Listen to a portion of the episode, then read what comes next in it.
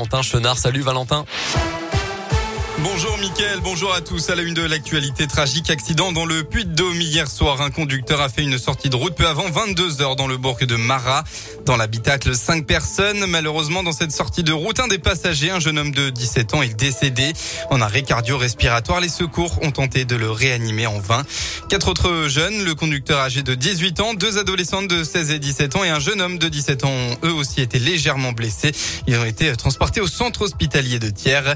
Une enquête est en cours pour déterminer les circonstances de l'accident.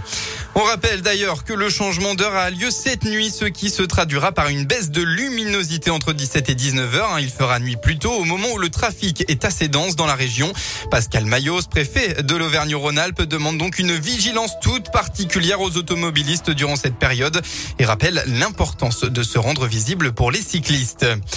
Dans la Loire, à saint il dégrade un bus pour son anniversaire. Le suspect avait beaucoup bu et en rentrant dans le bus, il a importuné le chauffeur, a donné des coups de pied à la borne de validation avant de s'en prendre à la carrosserie du bus. La scène a été filmée par la caméra de vidéosurveillance. Le lendemain, le jeune homme a finalement été interpellé. Âgé de 17 ans, il a été placé en garde à vue et sera jugé pour les dégradations sous fond d'alcoolisation excessive.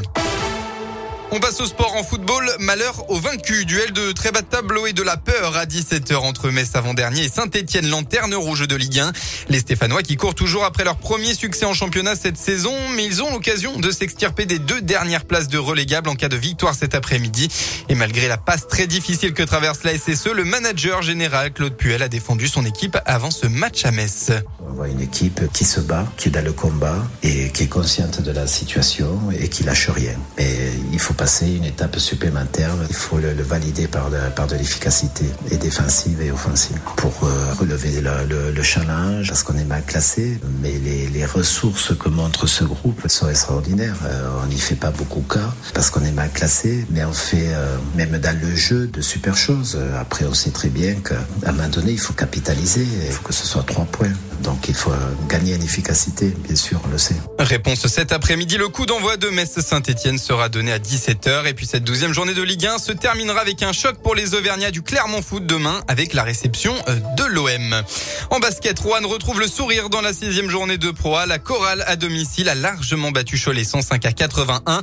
Aujourd'hui, match à domicile pour la JL de Bourg qui est actuellement sur une série noire de quatre défaites d'affilée. Ce sera contre Gravelines Dunkerque à 20h30. La météo, enfin, c'est la pluie que vous allez retrouver ce samedi partout dans la région. Des averses dans tout l'Auvergne-Rhône-Alpes qui pourraient alterner avec quelques petites éclaircies cet après-midi. Et puis enfin, côté Mercure, vous aurez au maximum de votre journée entre 15 et 19 degrés.